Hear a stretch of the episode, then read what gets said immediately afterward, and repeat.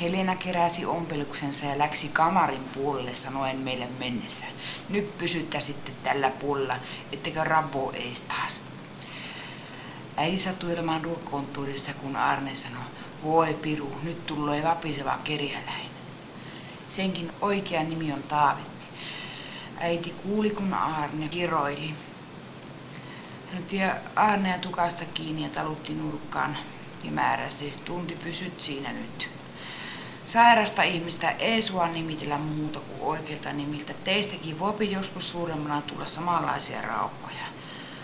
Tuommoisten sairaiden ihmisten paikka olisi sairaalassa, eli kunnalliskoessa. Vain niihin pitää kiirellä niin kauan kuin pysyy pystyssä. Taavetti tuli sisään, äiti kysyi, kuinka se nyt Taavetti näin rospuutulla kelillä. Taavetin kädet oli pään tasalla, pääkädet täräjää. Toisten pitää syöttää ja muutenkin auttaa. Taavetti kysyi äitiltä.